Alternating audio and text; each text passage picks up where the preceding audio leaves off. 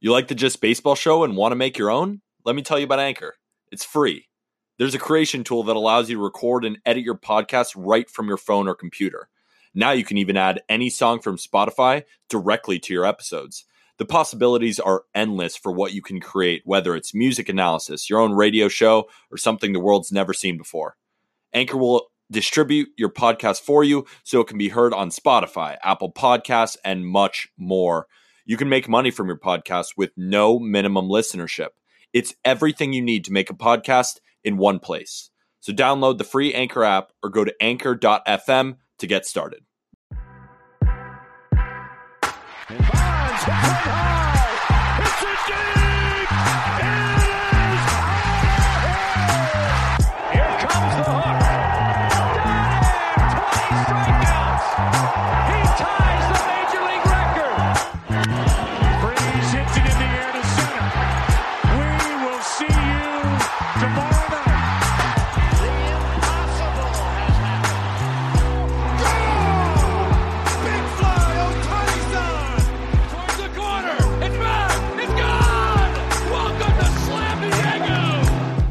Monday, September 20th, Just Baseball Show, getting you primed for a massive week of baseball by talking about the FOMO that Aram Leighton and I had from not being in Syracuse, New York.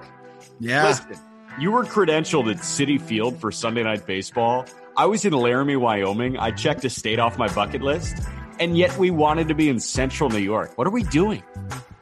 Dude, you know, you only graduate once, right? And this is the weirdest thing ever because we graduated a year and a half ago. and it's like this delayed thing where I didn't think everybody would be so on board with this, but every person we knew essentially from Syracuse Yeah. was there, uh, including Peter, who proudly walked the stage, and I'm happy for him. Uh, but yeah, we had some we had some FOMO there. Uh, I, I definitely was like, man, that kind of looks fun.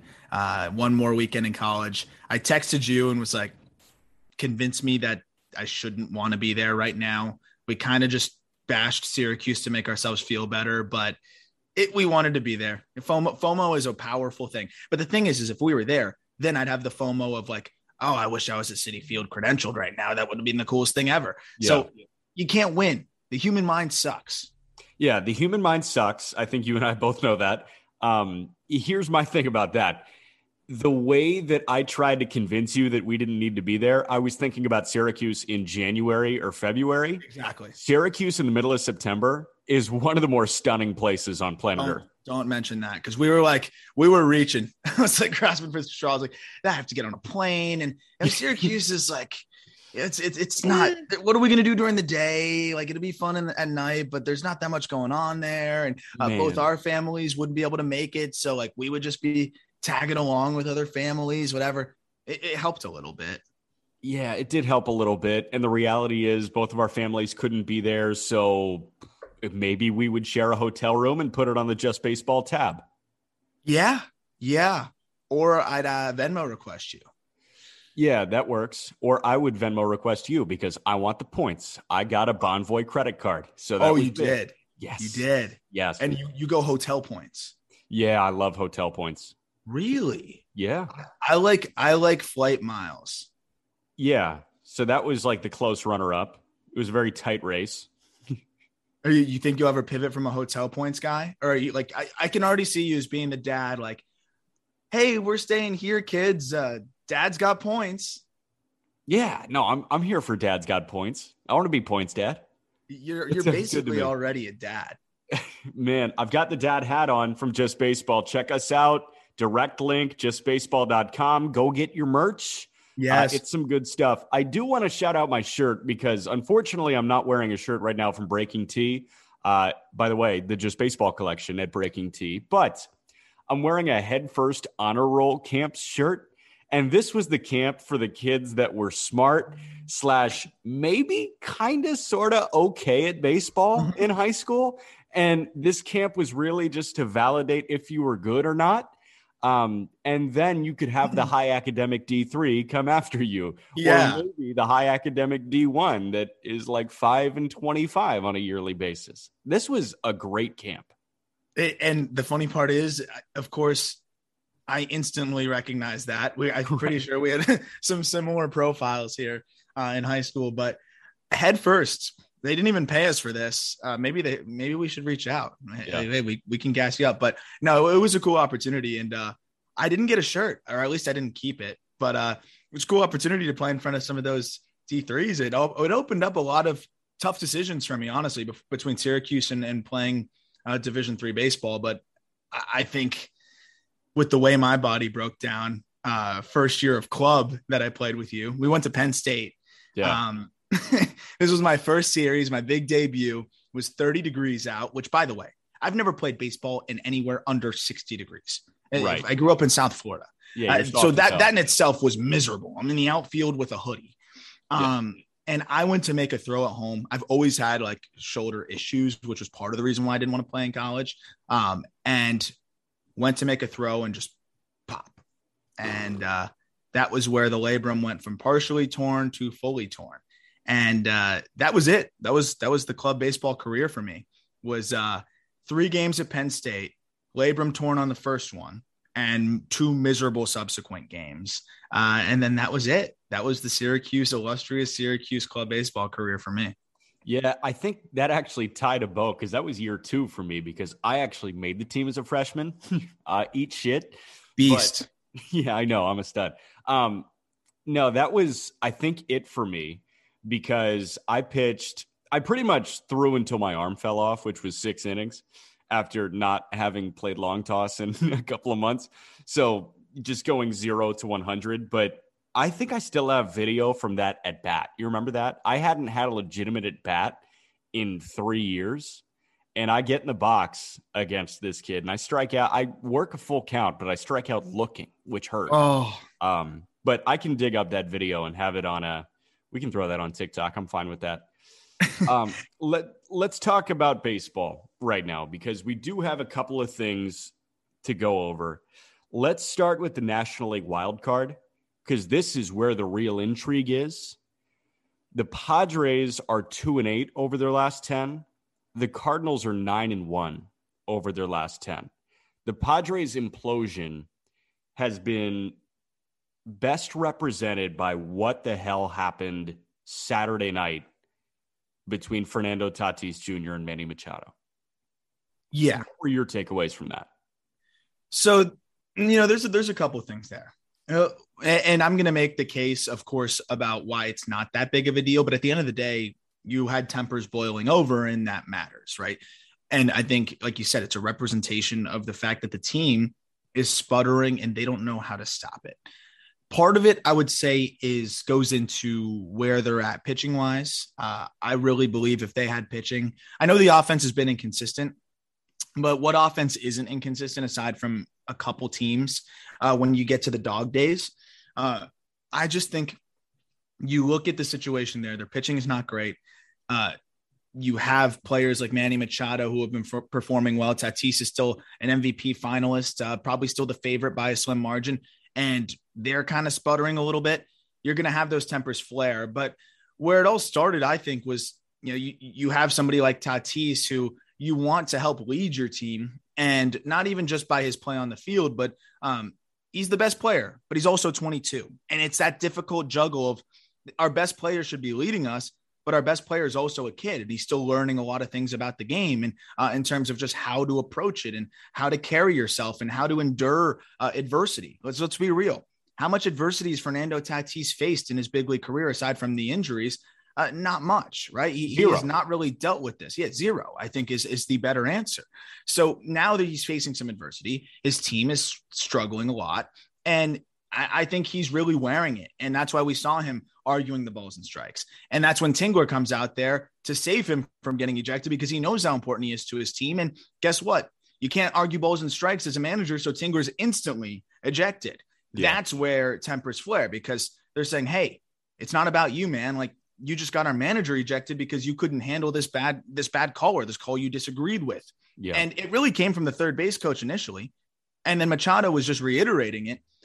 On the flip side, I don't think that it's the biggest deal ever. I don't think it's mutiny in the Padres clubhouse. I think it's good to a degree to see how much they care.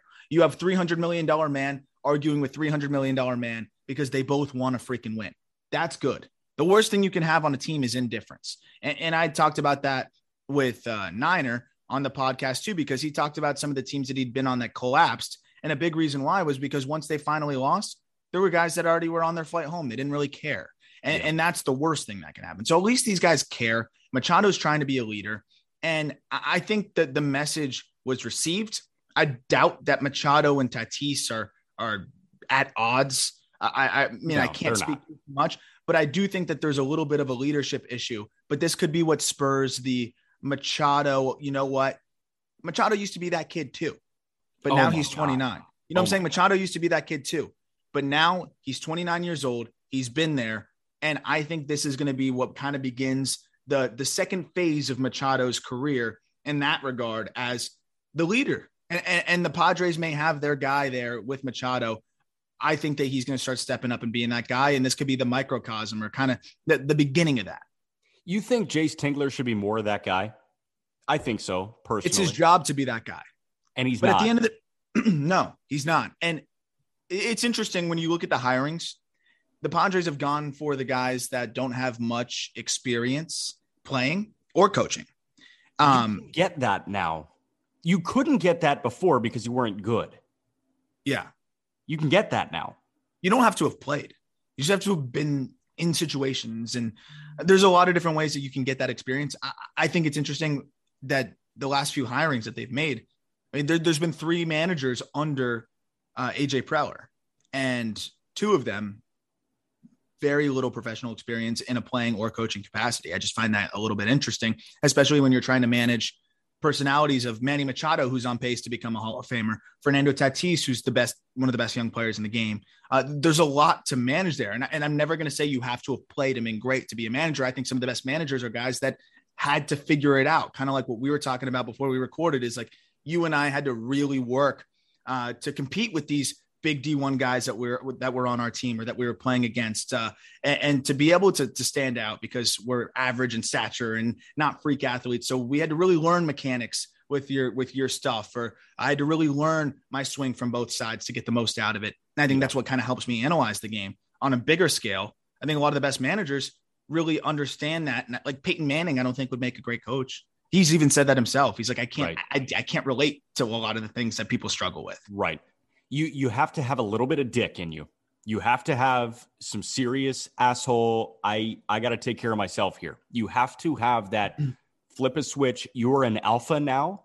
Peyton Manning doesn't have that. Peyton Manning is one of the greatest quarterbacks of all time, but he was by no stretch a total alpha on the field.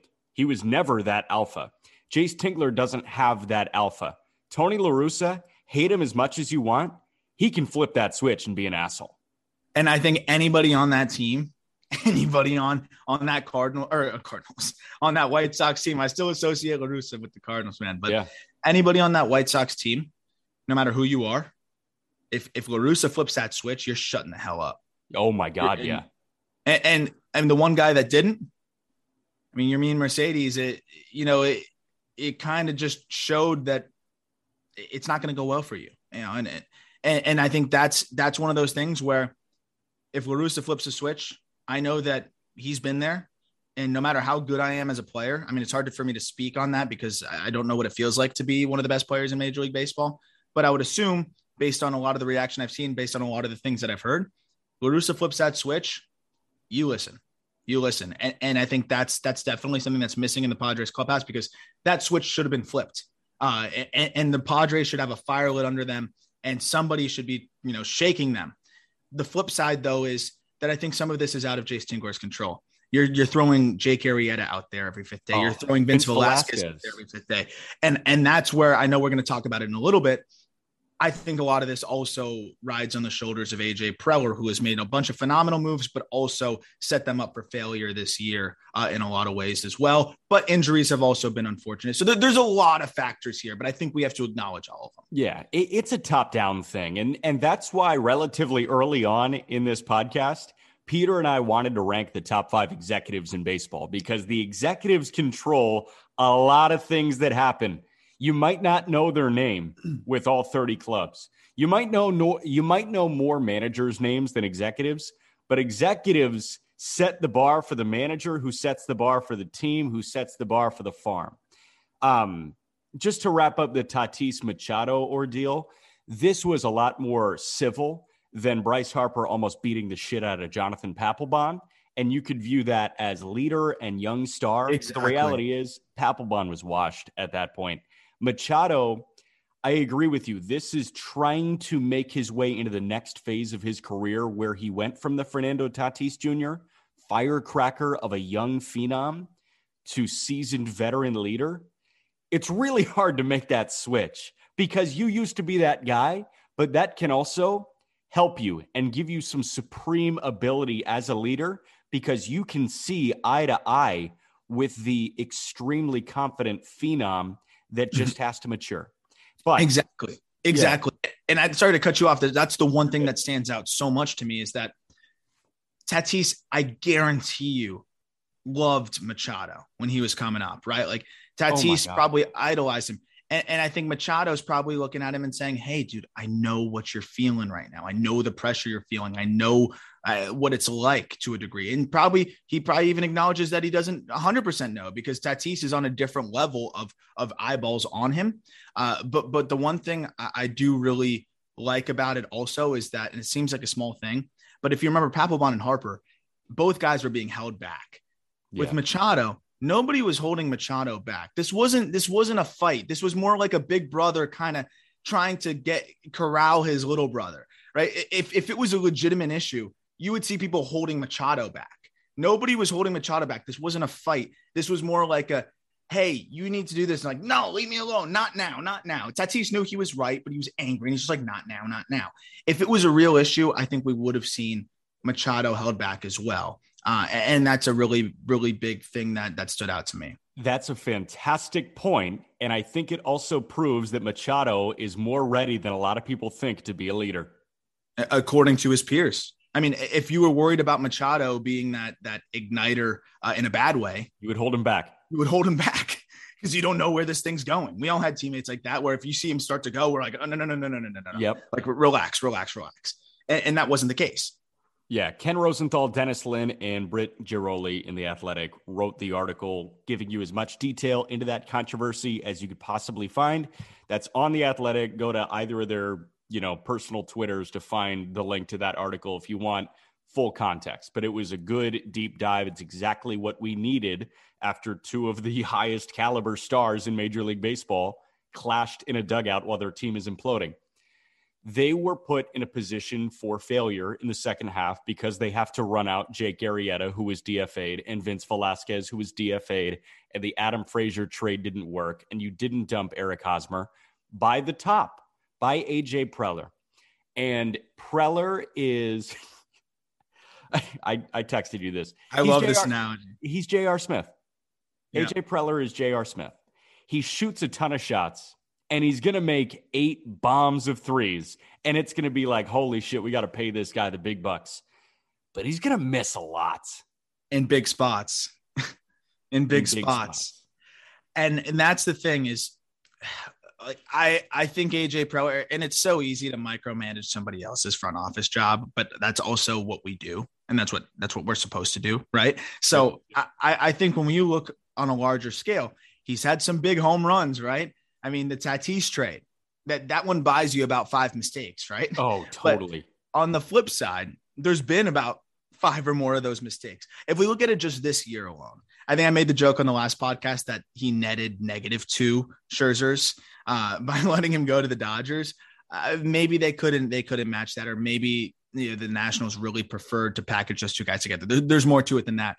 I'm not really worried about the Scherzer side of it. I'm more worried about how you're going to go so deep all in. You're going to deplete what was one of the best farm systems in baseball, which is okay if you're going for it all. And I understand Clevinger's out, and that's not something you could plan for. Lamet's been hurt a lot of the year. There's been a lot of issues. But Adam Frazier, for example, everybody and their mom knew that Adam Frazier was going to regress. Did we know that he was going to regress this much? No, of course not. But if you are buying high on a regression candidate, and that's kind of your big move, I just don't understand how you can be surprised. What was weird to me about that move too is like you were basically getting another Jurickson Profar. Uh, that didn't really make you, you were getting a Jurickson Profar with better BABIP luck. That's basically what you did right there. And that's your big move. Uh, that was very surprising to me. I, I, saw a bunch of other trades I thought the Padres could have matched. It seemed like they felt as if they had depleted the farm and didn't want to like put it to zero. But at that point, I'm like, if you're if you're going all in, like you got to go all in. And this is still a team offensively that's super talented. There's been unfortunate situations with Hosmer not being great, I, and I don't believe he's the guy that gave Hosmer the deal, right? Um, there's been some guys like Trent Grisham not playing to, to their capacity, but, but he was he was in 2020. He, he was. So I I look at it and I, I, think there was a little bit of complacency here. And, and that's the irony in it is like we're, we're chucking jump shots like crazy, and then we're kind of mum at this deadline when you really need to make it happen.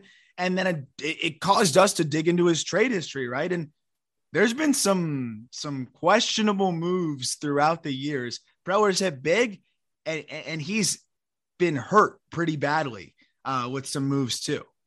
Yeah, he has been hurt pretty badly. Um, you know, the way that I kind of look at it is there have been some sneaky good moves as well. Like we talk about the Grisham deal for Luis Urias, who I'm a big fan of Luis Urias. I think that he's a valuable piece on a playoff team. Eric Lauer mm-hmm. also went over, who is a valuable pitching piece on a playoff team. But Grisham and Zach Davies was the return. Zach Davies helped them get Yu Darvish. That's your frontline guy. Okay. Yeah, that was a great trade for both sides. Chess. Yeah, he plays a lot of 3D chess. Um, there are also tough moves. You talked about Max Fried as a minor leaguer for one year of Justin Upton. You know, you think about the Craig Kimbrel, go get him and then immediately rescind. You know, his first move that he ever made, if I'm not mistaken, it was Matt Kemp and Tim Federowicz for mm-hmm. Yasmani Grandal, Kyle Wieland, and Zach Eflin. Eflin is a legitimate rotation piece. Yasmani Grandal is one of the best catchers in baseball, and you got an aging Matt Kemp and Tim Federowicz. When Preller took over, it was I'm going to win right now. And then when that team didn't work, he blew it up within a year. That's a really hard look in year one. And I think that set him back. But now you look at him and and listen, having just spent a season in the farm, in the Padres system, congratulate me for finishing up my year. Oh yeah, congrats! The season's over. Yeah, thanks, man. Uh, it was a grind, but it was very fun. There are some really underrated names in this Padres system. We know about Robert Hassell, but you know, I, I was texting you about Euribiel Angeles, 19 year old infielder who I really like. Um, Tirso Ornelas is my guy. Such a nice dude. He can rip the baseball, led high A Central in doubles. Um, but they did not fare well every affiliate finished under 500. That's how you measure a farm. And the farm isn't that good anymore. No, it, it's it's not. It, it, really isn't. And again, I, I think that's okay when you're trying to win now. But they had pieces and they still could have made some more moves. And I just think when you look at it that way, are you going to go all the way? Or are you going to kind of get stuck just almost on the precipice? And it seemed like Preller all of a sudden got a little gun shy. And if you're going to be J.R. Smith, you got to keep being J.R. Smith. Like shooters mm-hmm. keep shooting. Mm-hmm. Um, and I wonder if he just started thinking about it like, wait, you know, I could really, I could legitimately lose my job if I send us into a spiral. I just think for him, there, there's been a lot of, of, of impatience. You talk about the quick the quick one year going all in, and then uh, after that, kind of taking a step back and starting over. And I think this time he's like, okay, well, why don't we try and be more patient? We've got a lot of pitchers coming back next year. I looked at it as as them kind of somewhat punting this year. I, I think they felt like they had a good enough team to to possibly make a run, but they weren't going all in, knowing that Clevinger is going to be back, knowing that a lot of these other pieces are going to be back. And I, I, I saw it as somewhat of a of a small punt. Some of the other moves I wanted to highlight too, though. How about trading away Trea Turner? Uh, I, I, think that's one that uh, you, got to know what you had there. It, Trea Turner's numbers were spectacular in the minors. One other trade that stands out to me that I don't think gets talked about enough, and, and I don't know what happened here, but that something went wrong uh, on the Padres front office side. They made a trade with the Marlins uh, that included Andrew Cashner, Colin Rea, um, and other complementary pieces. And one of the guys they got back was Luis Castillo of the Reds now. Um, there was other pieces that went over, and uh, it, it, was it was an interesting trade. I hated it at the time, and it ended up aging worse and worse. The Marlins got bailed out because Colin Rea, unfortunately, blew up his elbow two innings in. Marlins felt like they were issued damaged goods. Um, I don't know how that all works, but I've never seen a do back or like a, a redo in a trade. The Padres were very happy to just leave it at that. And they traded Luis Castillo back to the Marlins for Colin Rea to go back to the Padres, which to me was like the Padres saying, "Yeah, we kind of knew, like we'll, we'll, wear that one. Like let's just let's just pretend it never happened." So that cost them Luis Castillo, but the Marlins then wanted to trade so badly because they hated him, they traded him for Dan Straily over to the Reds. Um, and and look at Luis Castillo now.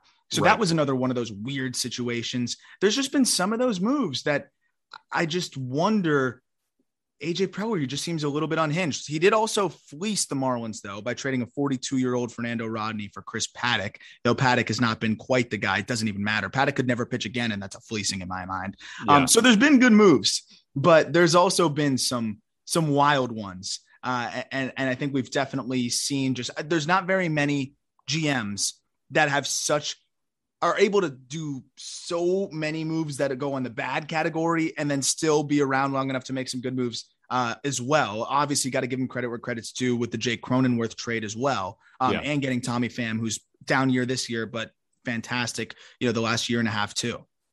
Yeah. He, the thing is, he is uncharted territory in the age of the general manager. And when the Mariners get good, we're going to look at Jerry Dipoto in, the, in a very similar way because this guy just wheels and deals, much like AJ Preller. There is nobody else in baseball that wheels and deals like this. So AJ Preller is our fourth best executive in baseball. Yes. But a lot of people, I think, would just say, How is he not number one? How is he not number two? Because he misses a lot. And we talked about that when we ranked our top five executives, and we can keep going back to it. He misses a lot. Yes, Tucupita Marcano, I know you're not particularly high on Jack Suwinski, Michel Miliano. We'll see how that Frazier deal works out. But that wasn't too big of a haul for Adam Frazier. You didn't give up anything. And at the deadline, I mean, there were there were rumors floating around that it was going to be Hosmer and Hassell somewhere. You kept Robert Hassell that could be the center fielder of the future for you. That could be a corner outfielder of the future for you. He has held on to his assets, and some things are beyond his control. Mackenzie Gore having the year that he's had this year, that's not AJ Preller's deal. That's that's a Mackenzie Gore thing.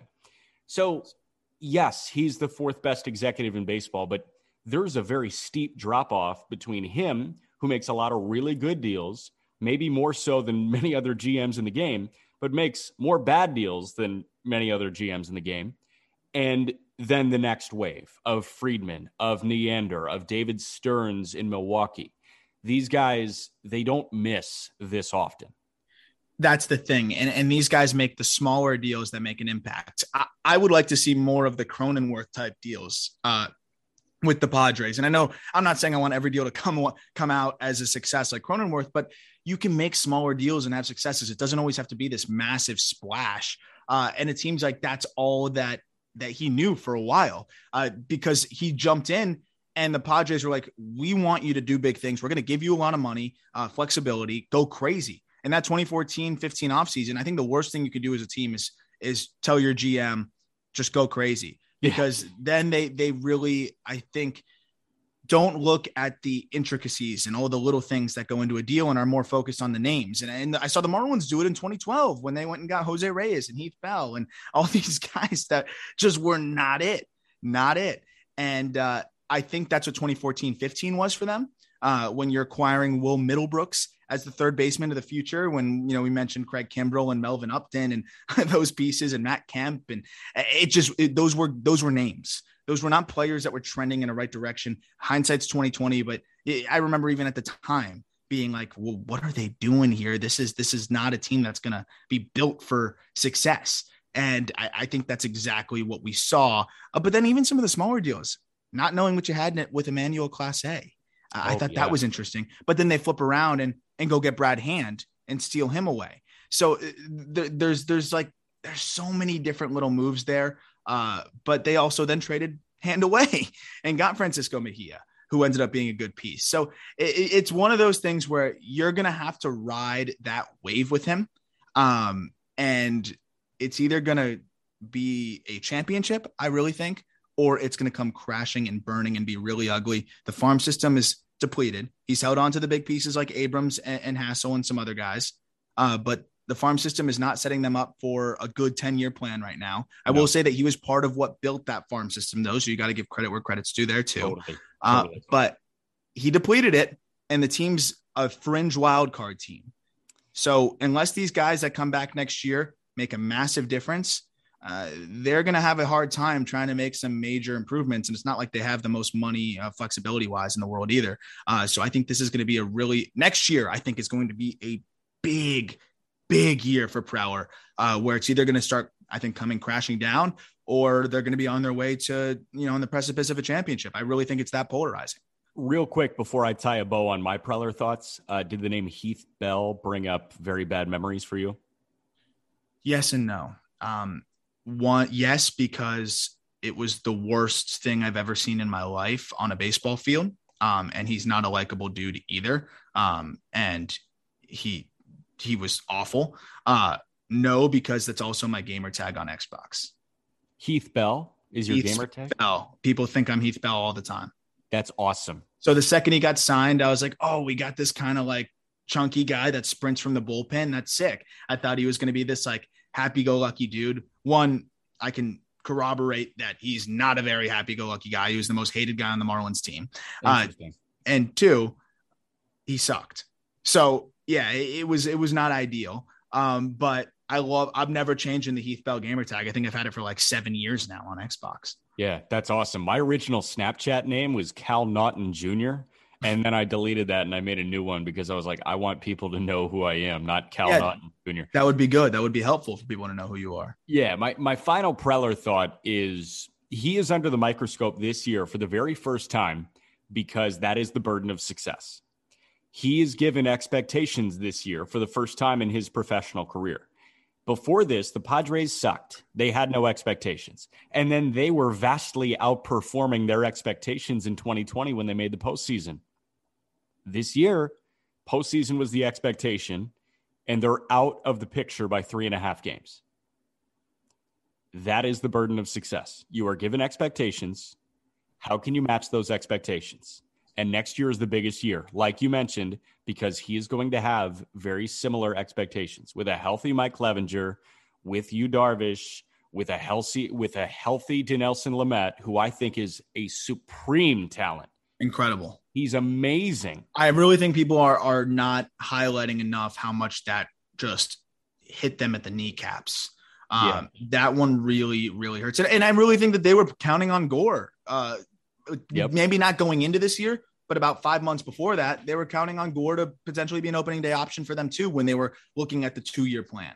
Uh, yep. So there's definitely been some unfortunate circumstances. And, and I love the, the point that you make that we are being hard on Preller because he set the bar high for himself, which you know before we didn't know who AJ Preller was really. So th- exactly. th- this is that is a good point as well. But at the end of the day, you set the bar high for yourself. That's your problem. Pressure's on. All right. He's at Aram Leighton 8. I'm at Jack underscore McMullen 11. We are at Just BB Media on Twitter, at Just Baseball Fans on TikTok and Instagram. Like, subscribe, leave a five star review. Tell us what you like on Apple Podcasts twitch.tv slash just baseball fans. Uh, we've got a Discord. You can find us there at just baseball. What else? And I, if you like the top 100 prospect list, I'm working on top 10s now, maybe 15. We're going to see how it works timeline wise, but I'm working on the top prospects for each team. We're going to roll them out kind of like one, one to two a week. Cool. I'm really excited. I think it's going to be fun. Uh, cool. Uh, so you're, you're gonna if, for your favorite team. I got your top 15 coming up, and then we're, we're gonna have them for uh, all 30 teams in baseball. You threw me some bones here in the uh, in the top 100. Canario as high as he was, Allan Cerda in the top 100. Uh, I really liked some of those bones that you threw me. So uh, Canario, it's funny, Canario. I actually got a, that was one of those. I was like, really, really that high on on, on Canario. Um, and and I got a nice little message from Michael Schwimmer, by the way, uh, from Big League Advance, and uh, and he he said uh, he gave us a thumbs up on the list. He said still way different from theirs. Um, but it's fine. He, I, will take a Michael Schwimmer endorsement any, any day of the week. I'm obviously our, our conversations on there are private, but I, I, think he wouldn't mind just me saying he gave us a, a, thumbs up. So that made me feel really good because coming from somebody like him, um, you know, that that's, that's high praise. So, yeah. uh, made me feel good about that. And Schwimmer has an open invite to the pod. He knows that we'll get him back on the pod in the off season at the very least. We, we mentioned it. We mentioned it at when, when we launch, uh, just prospects coming up kind of soon. A little teaser there in the next couple weeks. Uh, Schwimmer will be one of the guests. Perfect. All right. Talk to you guys tomorrow.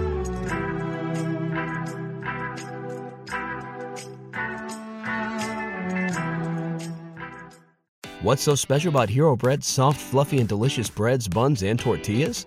These ultra low net carb baked goods contain zero sugar, fewer calories, and more protein than the leading brands, and are high in fiber to support gut health. Shop now at hero.co.